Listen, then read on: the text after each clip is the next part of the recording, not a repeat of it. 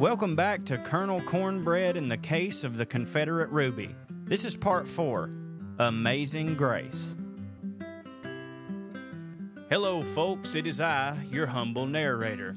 When we last took leave from our story, Sheriff Augie and Colonel Cornbread had ruled out Sir Barnaby Buxton as a suspect because his alibi checked out. Not only had he been at the theater that night, he had gotten wine sick on a warm bottle of old port and puked on stage during the curtain call. The only other person Miss Annabelle had named as knowing the whereabouts of the Ruby was the pastor, and as a religious man, this was troubling to Sheriff Augie. The war had left Colonel Cornbread questioning the existence of God, a loving God, at least. He would open up about this to his wife after a nip or two of corn whiskey, but did his best to keep these thoughts deep in the closet as not to offend the staunchly religious of the time, or perhaps more so, to make sure he was never unfairly judged as a Satanist. Turns out it was either one or the other in those days. After a long conversation, Cornbread was able to convince Augie that they should talk to the pastor if only to officially rule him out as a suspect and give them both peace of mind. Augie agreed, but only on the condition that Cornbread attend this week's Sunday sermon. And it is from there that we continue the story. Becky, save me a seat down there. I just gotta go spit my chew outside. Oh, hello, Betty Lynn. It's so good to see you. I'm so glad your kid got his tooth fixed. Hey, somebody farted. Ricky Lee, damn it, I told you to leave that gun at home.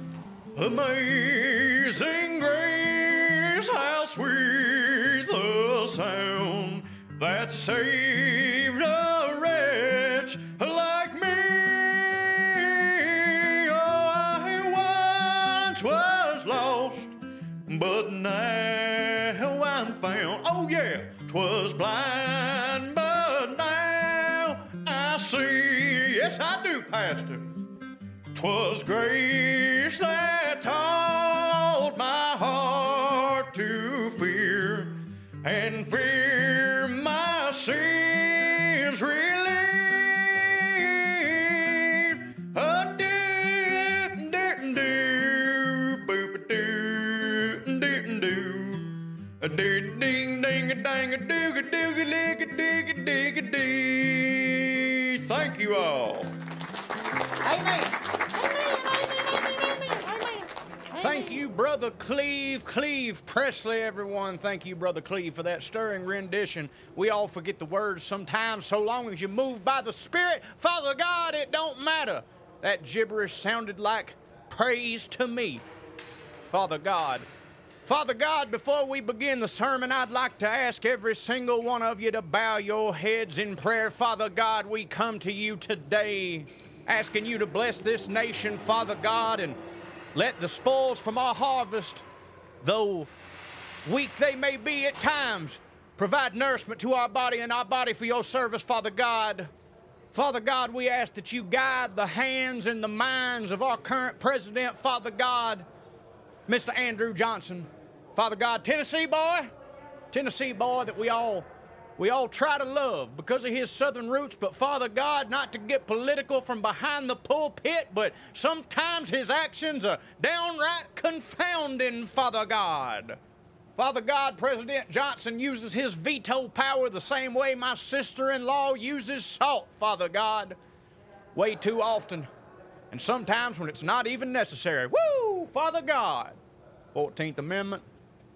Father God, we know the family of General Percival Aloysius the third is very happy that he received a presidential pardon from Mister Johnson, but Father God, even his brethren in the South know that Percival Aloysius the third was a war criminal, Father God. And that's without mentioning all the things he does wearing them off-color pajamas running around at night on a horse that can't see, Father God. We ask all these things, Father God, in your name, and all God's people said, Amen. Amen. Amen, Father God. Now for our sermon today, friends and neighbors, ladies and gentlemen, and children of the flock, we're going back to the basics. While I have no doubt, Father God, that many of you are firmly educated in the basics of the Bible, and I know that a great many of you have heard it a thousand times, I think, in these trying days that we face in this split country, it is always good to remind the people of the original Ten Commandments that the Lord gave to Moses to give to us, Father God. Thou shalt have no other gods before me. Woo, amen. A lot of you may be thinking to yourself, well, Pastor, I don't put any anyone before God. I have no other gods. I have renounced them all. Buddha, Shinto, Muhammad. Well, well, please allow Pastor to once again regale you with the tale of the golden calf. For you see, sometimes you do not know what it is that you place on that heavenly mantle. Back in the day, Moses, by the grace of God, uh, led the Israelites out of bondage from that nasty Pharaoh in Egypt. Father God, they wandered through that desert seeking the promised land, but before they could get there, they had to face a mighty test of faith, much like the test that many of you face today. Moses, you see, he climbed up on Mount Sinai to speak with the Lord. The Lord was giving him the Ten Commandments, the laws by which all good folks should live.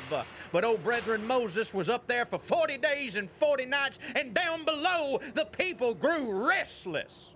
You see, Father God, people back then, just like they are now, are an impatient bunch. The phrase, "What have you done for me lately?" comes to mind, and it's how they treated God our Father. You see, in our wickedness, the human can't just hear something like, "Oh, give us forty days, Father God, and forty nights. No, we want it now. We want it now, now, now. And as their patience wore thin, Father God, they went to Aaron, Moses' brother, and said, "Aaron, make us a God to lead us." Can y'all believe that? I tell you what, children of the flock, if your good pastor ever fails you, I dare say you shan't run to my brother for help. Because after the war, Father God, he climbed into a moonshine still, and we ain't been able to get him out, no matter how many times we throw him a ladder, Father God. That being said, he does throw one hell of a party. Your good pastor can't deny that. And his wife, Sheila, sure does make a fine cornbread, Father God. But back to my original point, Father God. They went to Moses' brother Aaron and said, "Can you make a God to lead us?" After all the miracles the Lord showed them, they still doubted. So Aaron, what'd he do? Well, he asked for their gold earrings. He asked for their gold necklaces. He melted them down and fashioned a golden calf. That's a shiny cow for those of you not completely literate. They looked at this idol, this false god, and they said, "This is your God, Israel, who brought you up out of Egypt. This golden calf is who ye shall bow before today." Now up on that mountain, the Lord saw all this, and his anger burned. He told Moses, he told Moses what was happening. And Moses, well, he wasn't too pleased neither. After he'd done all this, after he'd sacrificed forty days and forty nights to give the people what they want, Moses felt like he'd been betrayed. He saw the people dancing around the calf. In his fury, he threw those tablets down, shattering them, Father God. He took that calf, he burned it in the fire, ground it to powder, and shattered it on the water, and made the Israelites drink it. Then Moses said, "Who is on the Lord's side?"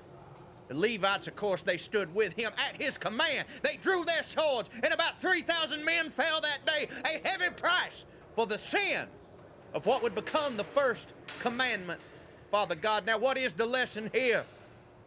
Stay true to the Lord. No matter your trials, no matter your tribulations, keep your faith in him and not in all the shiny trinkets. You see, that's the problem, Father God. So many people read the word and they take it literally. They think to themselves, "Oh, well, I would never sit around and worship a golden calf. Hell, I wouldn't even know how to make one. I ain't a welder." But I ask you today, children of the flock, look at yourself, look inside yourself, and ask, what is the golden calf in your life? For some of you, no doubt, Father God, it is that demon whiskey that you look to and idolatrate towards when you should be giving it all to the Lord, Father God. But as for most of you, you know what it is. Is the pastor really going to have to spell it out for you? What's the number one thing that we idolize, we put before God the Father and our family? Money. It's money. Sometimes in the form of jewels. We covet these shiny jewels. They are the whole of us. Our desire for them and the assumed power which they possess, Father God. The Right Reverend went on and on through the Ten Commandments, preaching their virtues until he reached number eight, Thou shalt not steal. Checking the clock on the wall, he informed the congregation that he had gone long and needed time to rest up before the homecoming supper that evening. Some might say he looked pale and disheveled. Sheriff Augie and Cornbread followed him back to his chambers as Augie was eager to get the questioning behind him.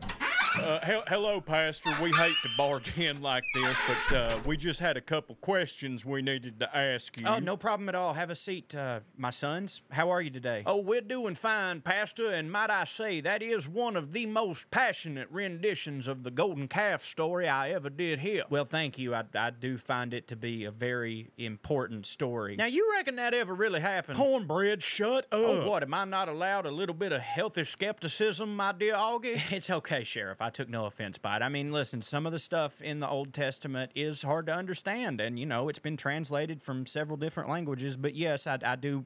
I do take the Word of God at face value. Uh, how can I help you both? Well, before we get into asking you uh, your whereabouts uh, on a particular night last week, may I ask you something? Uh, your message today uh, on the Golden Calf, you, you seem to lean heavily into the money and jewels aspect of it. Was that on purpose? You want to know if I had heard about uh, Randall Johnson and his Ruby. Yes, I, uh, you know, word... Word spreads. The pastor usually hears everything, whether he wants to or not, frankly. Well, I couldn't help but notice, but Mister Randall Johnson was not at the service today. Hush, Cornbread. What's that got to do with anything? No, you're right. He uh, he wasn't. He hasn't been coming as of late. Annabelle started showing up by her lonesome on Sundays, uh, but even her attendance uh, on Well, never mind. It doesn't matter. No, no, no. Now you've actually piqued my curiosity. What is it? Annabelle's attendance and what? What were you going to say? Uh, just that you, Annabelle, there's been a couple notable exclusions from the Wendy, Wednesday night service that it, it's just not, it's not normal. Annabelle hasn't been here. And um, we have another got William. I'm not sure you know William. He works at the farm over on uh, Tom Thumb. Oh, yes, of course. That buck-toothed simpleton always covered in some form of mud. Well, I'm not I'm not going to pass judgment on that, but when he was here the other night talking to him, actually, you know what? I think that I could better go watch up uh, for the Sunday uh, supper if you guys don't mind. Well, no, no, Pastor. I'm going to have to insist that we do mind. Now, whether intended or not, you have just forced me to speculate that there may be some sort of correlation between the attendance of Miss Annabelle and Mister William, the buck-toothed simpleton farmhand covered in mud. So what exactly was it that you and this hayseed discussed? Colonel Cornbread, you know that I am not in any way at liberty to discuss anything that was talked about during the throes of a confession. So it was a confession? I didn't mean to say that. I did not mean to say that. Well, that's fine. I'm not going to sit here and make you jeopardize your oath to God, no matter how silly I find it. Cornbread, God. Now, hold your tongue there, Augie. I believe that you may have just violated the third commandment. What are you talking about? It's true, Augie. That is technically taking the Lord's name in vain, but I'll give you a pass. So with Mister Randall Johnson not attending your services anymore, I would have to assume, and forgive me if I'm wrong, but I would have to assume that his tithes to your establishment have all but dried up.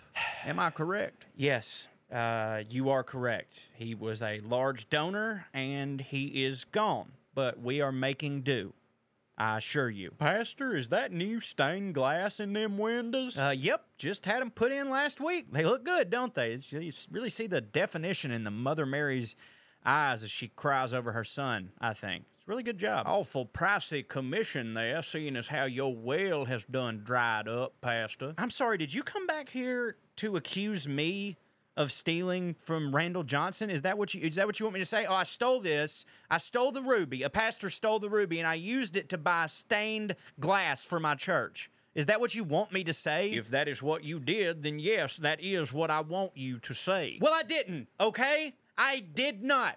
I know this is going to sound very unlikely, but we had a random cash donation that came in last week. Someone that just wanted to do something nice for the church, okay? And I used the money to do that because even though, yeah, sure, we could have given it to the poor, we could have done all these other things with it, it's good advertisement for the church. If you make something look visually more appealing, more people will want to come, therefore more souls are saved, therefore I've been doing my job, okay? I'm sorry. Pastor, you don't have nothing to be sorry about. Augie just has no experience. experience with saving souls. Well, where were you the night the ruby got stole, Pastor? I was, you know, I, I was... Mm-hmm. Uh...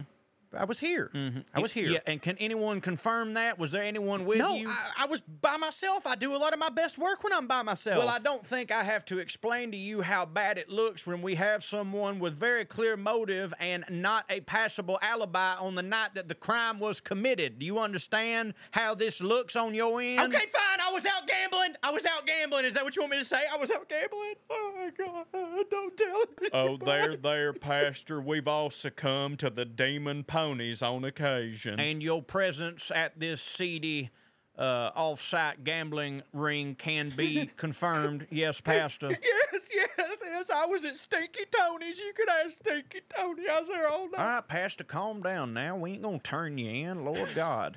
Thank you, Cornbread. I really appreciate that. I do think that I can help you. I do think I can help you with the ruby, though. How so, Pastor? Okay. Now, as a man of the cloth, obviously, I do not deal nor dwell in the dark arts, but there are rumors about that ruby, rumors that the ruby is cursed. And I dare say that a lot of men are attracted to the ruby for this very reason. Well, why would anyone want a cursed ruby? Oh, Augustus, once again, your naivete about the human condition warms my heart. You see, certain men believe that things we all considered cursed have just not had the opportunity to be wielded by the truly powerful and chosen among us. Exactly. Thus the folly of man. So, anyways, I think you need to be talking to someone who deals in this sort of thing. Oh, my God. You don't mean... Yes, I'm afraid I do. You need to go to Beatrice Blackwood. Uh, who on earth is Beatrice Blackwood? I don't think I've had the pleasure. Oh, God. Well, you know, some people say she's a witch, but I don't believe in none of that stuff. But I will say this. There sure have been a lot of cats go missing right round her yard. You know what I'm saying? Well, I guess if we're looking for information on a fake cursed ruby, it only stands to reason that we go see a fake witch. Here, I'll write down the uh, directions to her house. How do you know where Beatrice Blackwood lives? She's my bookie. Could we drop it? To be continued.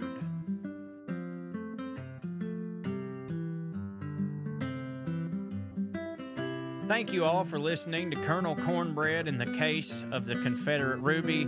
Written by, recorded by, edited by, produced by, all that stuff. By me, Corey Ryan Forrester. The next episode will be coming out Wednesday of next week because I'm going to California for a wedding. But anyways, when we do get to that episode, it's gonna be a witch lady. Thank y'all so much. I hope you're enjoying. I love you very, very much.